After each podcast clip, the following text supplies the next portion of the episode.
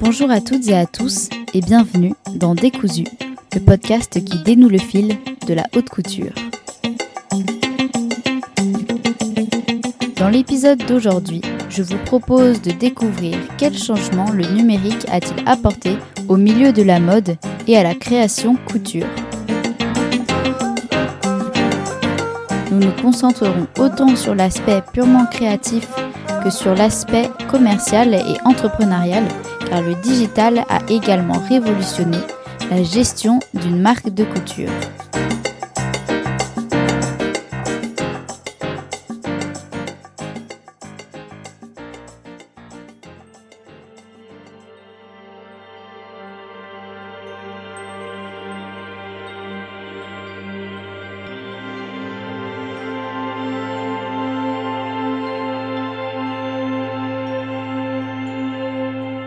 La technologie est un bel et puissant outil et c'est à nous d'apprendre à l'utiliser. C'est comme un couteau. Il peut permettre de cuisiner un délicieux repas ou de faire du mal à quelqu'un. La décision nous appartient. Nous vivons dans un monde où il y a tellement de possibilités que nous devons apprendre à les choisir. Il n'existe pas de monde où l'artisanat et les technologies vivent de façon séparée. Ces deux choses sont interdépendantes. Aucune de mes robes ne pourrait être produite avec un laser ou une imprimante 3D sans l'aide de nombreuses mains. Par ailleurs, si vous regardez l'histoire, l'artisanat a toujours été une forme d'innovation. Aujourd'hui, les machines ont changé et nous utilisons beaucoup de médias digitaux, mais le principe reste le même. L'esprit humain crée quelque chose qui n'existait pas auparavant. Chaque artisanat renferme des milliers d'années de savoir et si on n'en tient pas compte, on retourne en arrière. C'est pourquoi j'essaye à travers mes collaborations de créer des hybrides entre nouvelles et anciennes techniques. Je crois vraiment qu'avec cette combinaison, un autre type d'innovation est possible.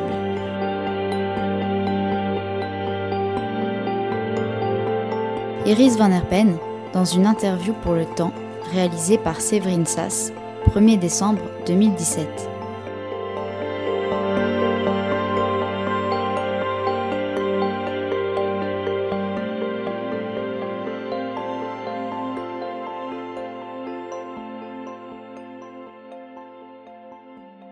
L'arrivée d'Internet a totalement chamboulé notre rapport au monde.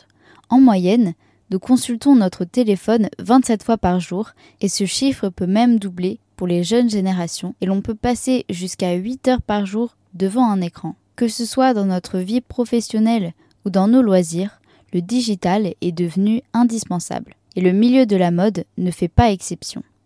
Comme nous l'avons vu brièvement dans l'épisode sur les métiers d'art, la haute couture ne cesse d'évoluer et les créateurs rivalisent d'ingéniosité. La couture est certes le lieu de la conservation d'un patrimoine des savoir-faire inestimables, mais c'est aussi et surtout un laboratoire.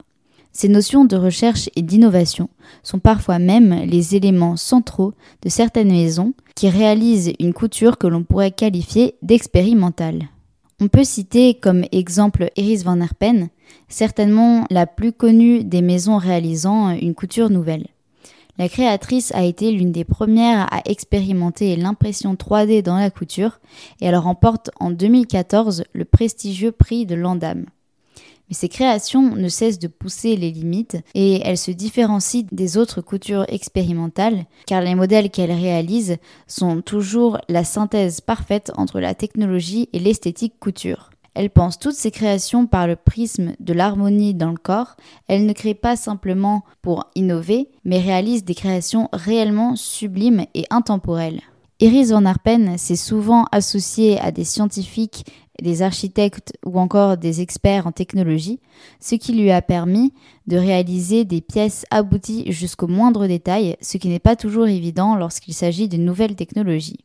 Elle utilise notamment la conception euh, CAO, qui est une technologie qui permet de créer des patrons numériquement avec des mesures très précises. Les modèles sont ainsi parfaitement ajustés et permettent d'éviter le gaspillage des matériaux, mais surtout, cette technologie laisse libre cours à la créativité des couturiers, car elle permet la précision dans l'ajustement sur le corps de nouvelles matières qui ne se travaillent pas comme le tissu. On peut également citer le travail d'Armin Ohanian, qui elle aussi a choisi d'aborder la couture avec les nouvelles technologies.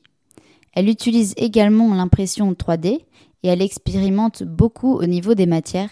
Elle utilise notamment du silicone pour réaliser des pièces inédites. Mais il y a également des techniques que l'on ne voit pas sur les collections, mais qui permettent de faciliter le travail des couturiers, comme la technique de la découpe laser qui permet de gagner du temps et d'éviter le gaspillage des tissus. Cette technique est notamment utilisée par la créatrice Guionel Rustamova qui a fait ses classes à la Centrale Sainte-Martine de Londres. Avant de se tourner vers la couture, elle était d'abord peintre et dans certaines de ses créations, on peut remarquer l'attention qu'elle porte aux couleurs. Guinel utilise notamment l'impression numérique pour atteindre des teintes inédites, comme les pigments sur une toile.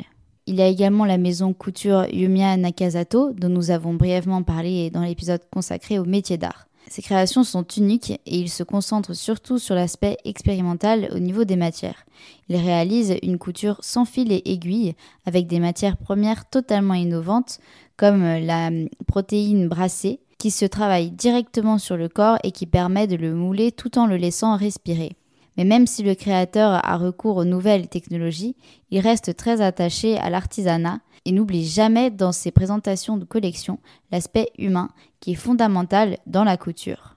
On peut également citer le travail couture de March Dijkstra. Elle utilise elle aussi l'imprimante 3D, ce qui lui permet de répondre à la demande exacte sans gaspillage, mais elle ne fait pas que ça, puisqu'elle considère réellement que la haute couture est un art et elle veut vraiment s'appliquer à réaliser une couture expérimentale. Les pièces qu'elle réalise sont absolument incroyables et demandent des heures et des heures de travail, puisqu'elles sont imprimées manuellement en 3D avec un stylo 3D, et cela nécessite de 300 à 1000 heures de travail pour une seule pièce, et les fils 3D utilisés sont flexibles selon le nombre de couches que l'on fait, et tous ces fils 3D sont faits à partir de composants recyclés.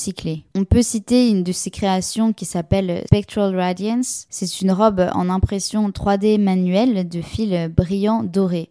La robe possède huit éléments de lumière contrôlables qui répondent au son de la musique composée pour le projet. L'émergence des hautes technologies dans la couture ne se retrouve pas uniquement dans des marques couture expérimentales, mais également dans d'autres maisons qui ne sont pas spécialisées dans l'expérimentation technologique, mais qui ont elles aussi recours aux nouvelles technologies, que ce soit dans la réalisation d'un vêtement ou dans des accessoires qui sont axés sur la technologie, ou même encore dans la mise en scène du défilé. On peut notamment citer Chanel qui, lors de son défilé haute couture automne-hiver 2015-2016, a présenté euh, le tailleur, donc le grand classique de Chanel, réalisé avec une technologie qui s'appelle Selective Laser Sintering, qui est une technique de laser 3D qui permet de créer une pièce entière en une seule fois et ce tailleur est souple et ajouré, ce qui permet euh, aux brodeuses de le rebroder derrière pour quand même garder les savoir-faire qui sont si chers à la maison.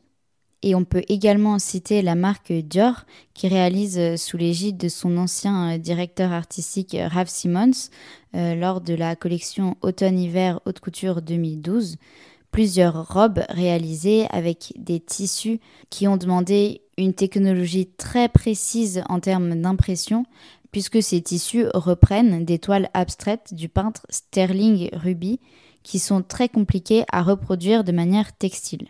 Mais on peut également citer euh, la marque Marine Serre, qui, comme de très nombreuses marques, propose maintenant des accessoires spécialisés sur la technologie, donc par exemple un espèce de pochon que l'on tient avec ses mains et pour lequel il y a un emplacement pour le téléphone. C'est d'ailleurs aujourd'hui devenu un réel marché en termes d'accessorisation puisque presque toutes les marques proposent euh, de vendre des accessoires euh, numériques comme par exemple des coques de téléphone.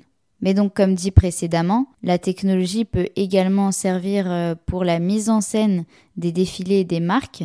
Et là, on peut citer la créatrice Flora Miranda, qui en plus de réaliser des créations qui sont également expérimentales avec les matériaux et les techniques utilisées, présente ses collections dans des mises en scène très spécifiques qui sont quasiment des performances qui mettent en avant le numérique. Mais on peut également citer McQueen qui le faisait déjà dans les années 90, euh, notamment lors de sa collection Printemps-été 1999, où on peut voir que le dernier look est en fait une robe blanche dans une coupe triangle qui va être recouverte de peinture par un robot pendant que la mannequin qui porte la robe reste debout sur une plateforme qui tourne sur elle-même. Mais il y a également, lors du dernier défilé avant son décès, qui est donc la collection euh, Platos Atlantis, en printemps-été 2010. Et dans cette collection, on peut voir que de part et d'autre du podium où défilent les mannequins, il y a deux immenses robots qui bougent pendant tout le long du défilé. Mais bien plus récemment, pour sa collection automne-hiver 2018-2019, la marque Dolce Gabbana a ouvert son défilé avec des drones qui portaient les sacs de la collection. En tout cas, un recours aussi littéral à la technologie dans la mise en scène du défilé revient pour toutes ces maisons plus ou moins au même but, c'est-à-dire montrer que l'on a conscience de l'époque et de son évolution vers le numérique, que ce soit pour le dénoncer ou au contraire, et la plupart du temps, pour le revendiquer et pour montrer que l'on est capable de s'adapter à son époque.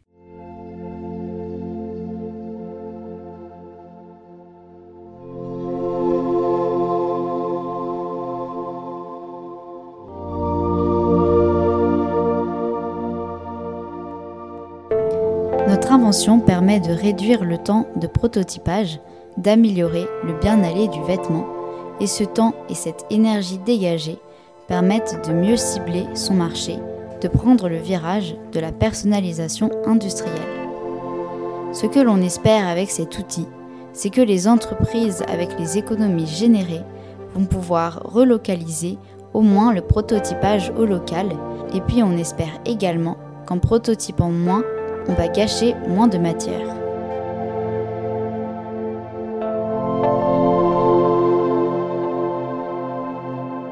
Audrey Laure Bergenthal, CEO de VK, lors d'une interview sur la chaîne YouTube de VK en 2017.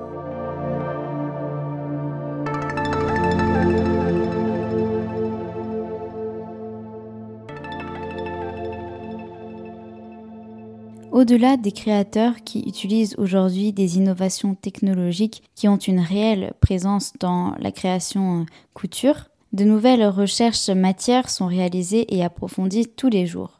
Dans la haute couture, les nouvelles technologies soulèvent un paradoxe entre la nécessité évidente d'incorporer de nouveaux savoir-faire et entre l'entretien de savoir-faire euh, artisanaux ancestraux qui représentent l'âme même de la couture. Toute la complexité est donc de faire coexister la low-tech, c'est-à-dire tout ce qui concerne le travail à la main, et la high-tech, c'est-à-dire tout ce qui concerne les nouvelles technologies et justement toutes les nouvelles recherches. Depuis une dizaine d'années, on constate donc l'émergence d'une industrie de la mode 4.0 que l'on nomme euh, la fashion tech et qui est donc euh, un espace euh, de créativité numérique infini et en particulier pour les jeunes générations. La recherche se porte notamment sur euh, les tissus techniques et donc, et donc l'invention euh, de nouvelles fibres. Mais le problème, c'est que plus on se concentre sur l'aspect euh, fonctionnel, plus on s'éloigne de l'aspect créatif. L'aspect esthétique des tissus techniques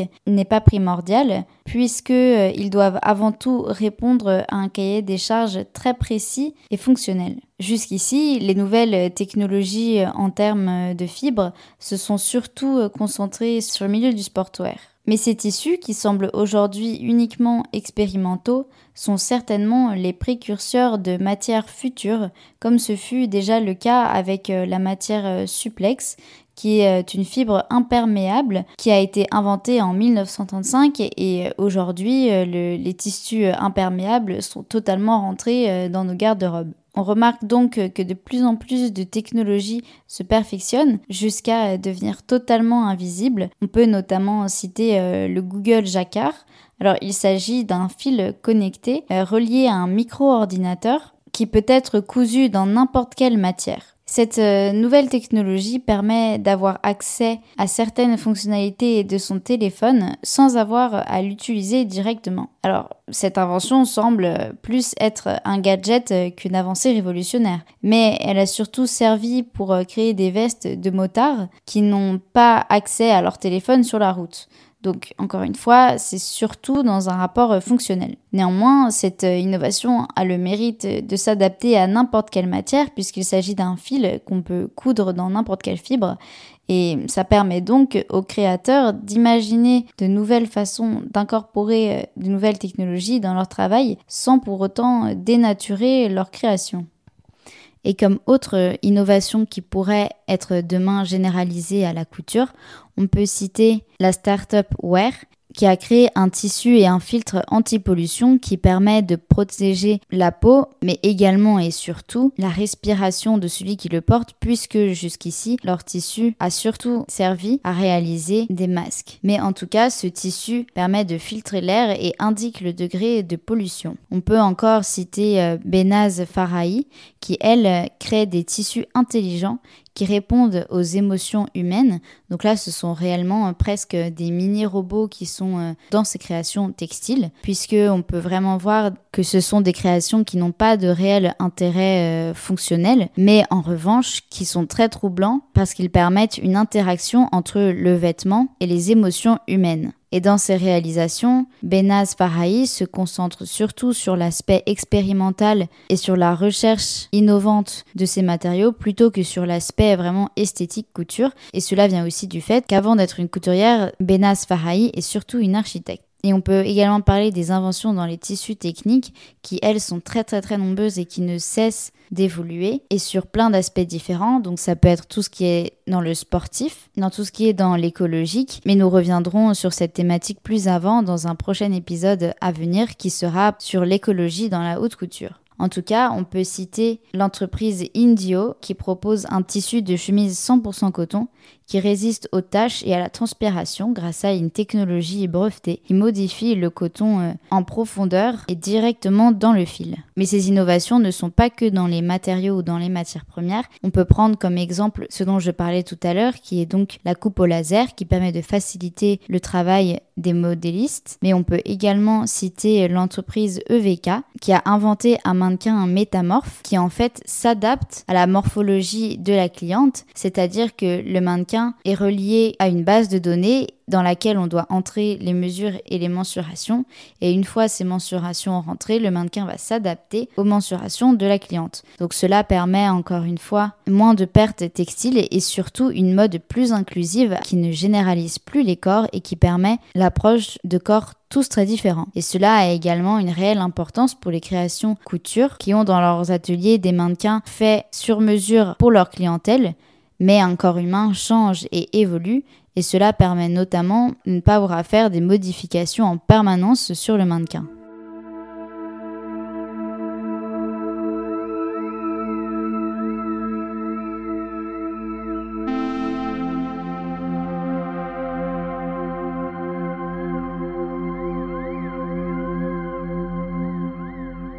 Quand j'ai commencé à entendre parler d'Instagram, j'étais la personne la plus excitée. Parce que je n'ai pas 45 ans, vous savez. Je suis née avec Facebook et Twitter, Skype et bien sûr Instagram. J'adore communiquer avec les gens par tous les moyens possibles. Pour moi, Instagram représentait la possibilité de donner aux gens un bout de ma vie et de mon travail, et c'était très important de recevoir des commentaires de gens qui n'ont pas accès à la mode en un sens. Et ce que j'adore, c'est qu'on peut communiquer avec l'entièreté de la population et pas uniquement le premier rang d'un défilé de mode. Et je pense que c'est un moyen de communication bien plus puissant que les magazines.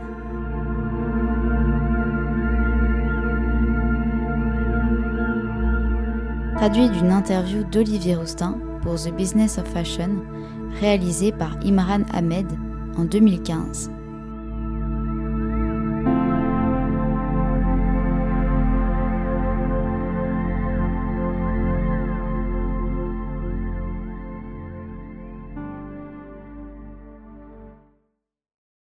Les avancées technologiques n'ont pas uniquement bouleversé la création textile, mais également et surtout le système économique de la mode. Depuis les années 2000, la vente en ligne n'a cessé de prendre de l'importance et le e-commerce a supplanté l'achat en boutique. On peut notamment citer la plateforme de vente en ligne multimarque Net-à-Porter qui dépasse le million de chiffres d'affaires. Les maisons de luxe, souvent contre leur gré, ont dû rapidement s'adapter à cette nouvelle réalité. Presque toutes les marques sont désormais disponibles en ligne, sauf quelques maisons qui s'y refusent encore, comme par exemple Chanel. Mais avec la crise sanitaire, notamment, l'achat en ligne se révèle être indispensable pour n'importe quel produit. Et même s'il est vrai que le luxe se définit entre autres par une expérience client personnalisée et unique en magasin, le virage doit être pris. Mais la vente en ligne se perfectionne de plus en plus dans le domaine du luxe et pour ne pas perdre ce supplément d'âme, de nombreuses maisons proposent euh, des services personnalisés en ligne, à l'instar de Burberry qui met le client en relation directe avec un vendeur. De la même façon que pour le e-commerce, les réseaux sociaux ont totalement redessiné l'approche marketing de la mode. À première vue, l'engouement pour ces nouvelles plateformes était incompatible avec le milieu du luxe. L'ultra-accessibilité de ces plateformes s'oppose au secret de fabrication du luxe, la diffusion de masse s'oppose à la clientèle privilégiée et l'impersonnalité des contenus s'oppose à l'expérience personnalisée. Mais cette vision des réseaux sociaux s'est très vite révélée très réductrice car en réalité, il s'agit d'un tout nouveau champ de créativité. Certes, les followers ne sont pas pour la plus grande majorité les acheteurs, mais la mode est le milieu par excellence de l'image, et dans ce secteur plus qu'ailleurs, les marques de luxe s'attachent à leur image, leur storytelling, euh, ce qui leur permet d'assurer la désirabilité de leurs produits. Et des créateurs comme Olivier Roustin euh, l'ont très bien compris, et grâce à lui, Balmain a connu un total renouveau, et aujourd'hui euh, la marque connaît un réel succès, et notamment auprès de la jeune génération. Et donc euh, Olivier Roustin a su par là s'assurer la fidélité des clients de demain. Mais certaines maisons de haut luxe se méfient de ces plateformes trop grand public comme Chanel, qui a décidé de ne répondre à aucun commentaire, affirmant ainsi son refus de créer une, communauté online, comme l'a fait par exemple Olivier Roustin avec Balmain, donc euh, la Balmain Army. Chanel affirme par là que sa clientèle n'est pas digitale mais réelle.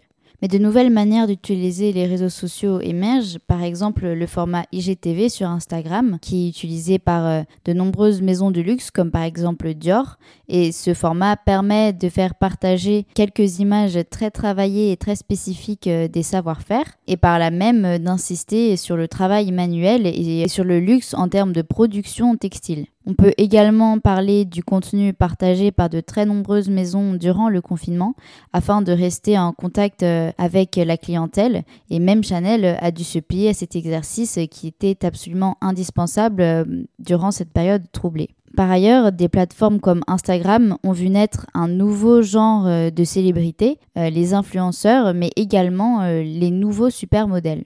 Les marques ciblent ces personnalités pour l'influence qu'elles ont, proportionnellement à leur audience. Les égéries sont maintenant choisies car elles sont euh, des superstars des réseaux. Mais les réseaux sociaux ont pris une telle euh, importance qu'aujourd'hui, tous les événements de mode sont calculés à partir euh, de ces plateformes. Aujourd'hui, durant les défilés, ce sont les téléphones qui sont rois. Et cela euh, appauvrit sous certains égards la création, car le nombre astronomique d'images qui est diffusé tous les jours sur les réseaux sociaux ne nous permet pas de vraiment regarder les modèles. C'est d'ailleurs euh, en réaction à cela qu'Olivier Saillard a monté euh, l'année dernière l'exposition euh, Backside au musée Bourdelle, qui avait donc comme sujet le dos dans les créations de mode. Et donc il a créé cette exposition car aujourd'hui les photos partagées sur les réseaux sont exclusivement de face et on oublie que le vêtement est une pièce qui vit avec l'entièreté du corps et qui doit sublimer toutes les parties du corps. Et au-delà des réseaux sociaux et de l'e-commerce, l'élément aujourd'hui totalement révolutionnaire dans le monde numérique, c'est le big data. Et cela touche tous les secteurs d'activité et pas uniquement la mode. Alors, la big data, qu'est-ce que c'est? Eh bien, en fait, ça pourrait se traduire en français par euh, les mégadonnées. Et il s'agit donc euh, de toutes les données euh, numériques qu'on peut avoir pour un individu. Donc ça peut aller de, des données qui sont par exemple sur les cookies ou alors euh, par un message sur un réseau social, ou alors les contenus qu'on aime.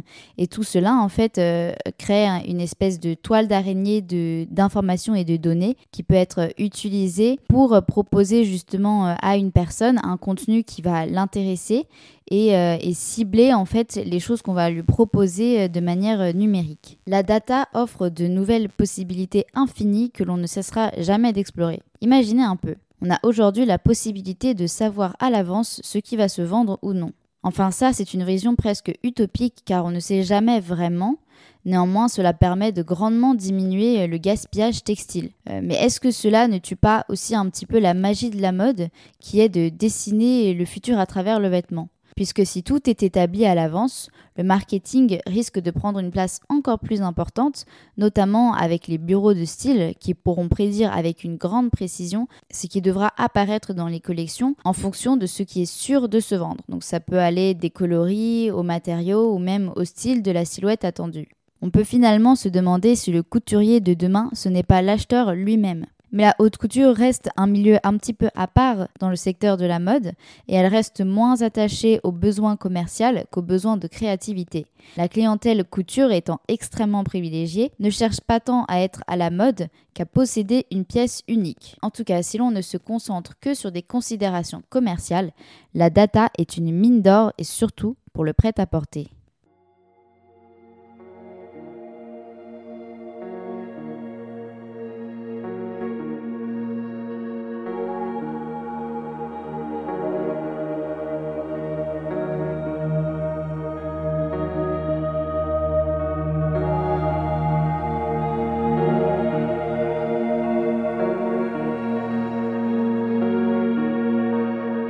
Je suis vraiment excitée d'être créatrice de mode en ce moment, parce qu'il se passe tellement de choses. La liberté au sein de la mode s'accroît, tout comme l'inclusivité, mais aussi l'ouverture d'esprit de ce que nous sommes et la liberté d'explorer de nouvelles identités. Je pense que tout cela devient très fluide et j'aime en faire partie.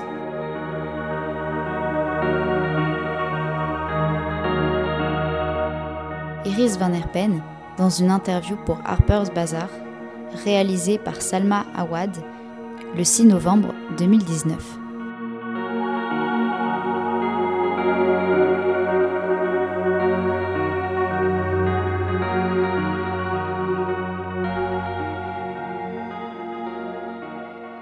Cet engouement nouveau pour la technologie a poussé toutes les marques de mode à se lancer dans la recherche et développement en termes de nouvelles technologies, mais beaucoup d'inventions sont encore embryonnaires et doivent se perfectionner.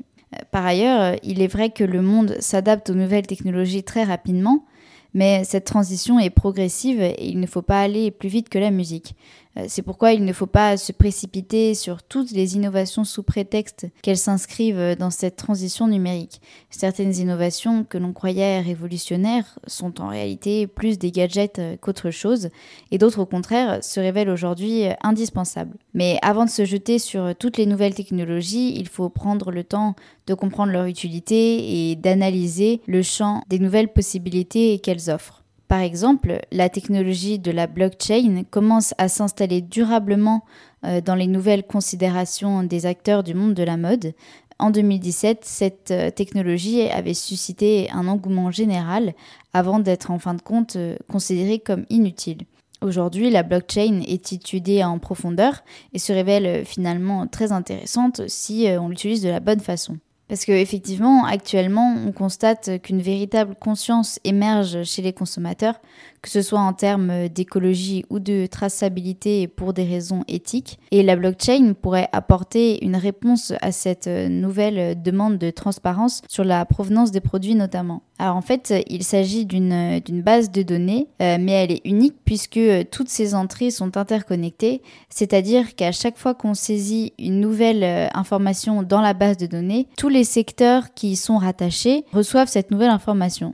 Euh, c'est cela même qui lui confère une sécurité jusqu'ici inégalée car pour pirater le système, il faudrait avoir accès simultanément à tous les serveurs de la blockchain, ce qui est impossible, en tout cas jusqu'à aujourd'hui. Et c'est donc grâce à cette nouvelle technologie qu'il est désormais possible de s'assurer de l'authenticité d'un produit et surtout de savoir euh, d'où il vient, puisque c'est vrai que les réseaux de sous-traitance sont parfois un petit peu sombres ou on ne sait pas toujours très très bien.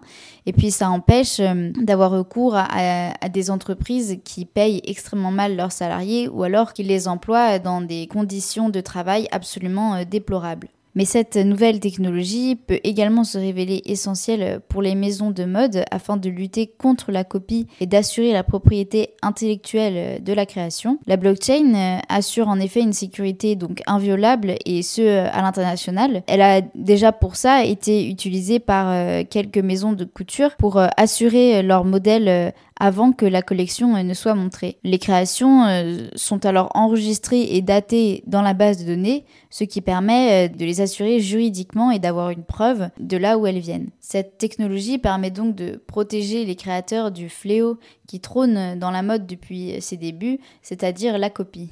Et comme autre utilisation du numérique pour l'aspect commercial, on peut également citer les entreprises Ataka et The Fabricant qui travaillent sur la numérisation des collections. Alors, c'est-à-dire en fait le, consommateur choisit le vêtement qui lui plaît euh, dans une collection qui est entièrement numérisée. Il choisit également une photo de lui et les techniciens numériques ajustent le modèle choisi pour qu'il puisse correspondre aux mesures euh, du client euh, avec sa photo.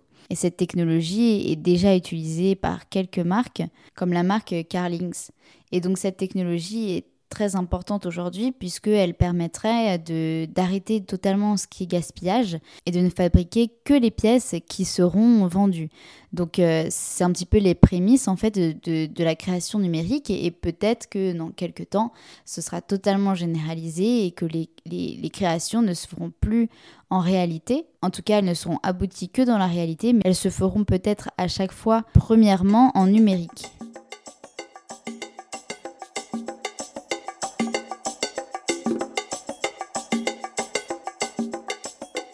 Les nouvelles technologies ont totalement redessiné notre rapport au monde dans tous les aspects du quotidien. Le milieu de la mode, qui se caractérise par l'éphémère, le renouveau dans l'intemporalité, se doit de suivre le mouvement. On assiste à la naissance d'une toute nouvelle génération de créateurs qui comprennent parfaitement l'utilité du digital et qui proposent dès aujourd'hui une couture du futur qui exploite les nouvelles technologies. Si l'utilisation du digital pour l'aspect économique et marketing de la mode est aujourd'hui généralisée, les créations couture qui se caractérisent par les métiers d'art restent encore très attachées au savoir-faire artisanaux. En tout cas, si on essayait de penser les créations couture de demain, elles réaliseraient sans doute la synthèse entre l'artisanat, les nouvelles technologies et les innovations textiles, surtout en ce qui concerne les fibres écologiques.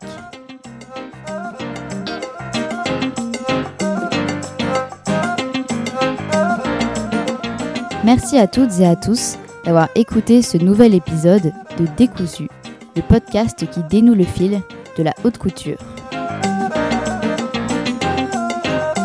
Vous pouvez nous trouver sur iTunes, Spotify et Deezer et vous pouvez également nous trouver sur les réseaux sociaux, sur Instagram au compte Décousu Podcast ainsi que sur la page Facebook Décousu.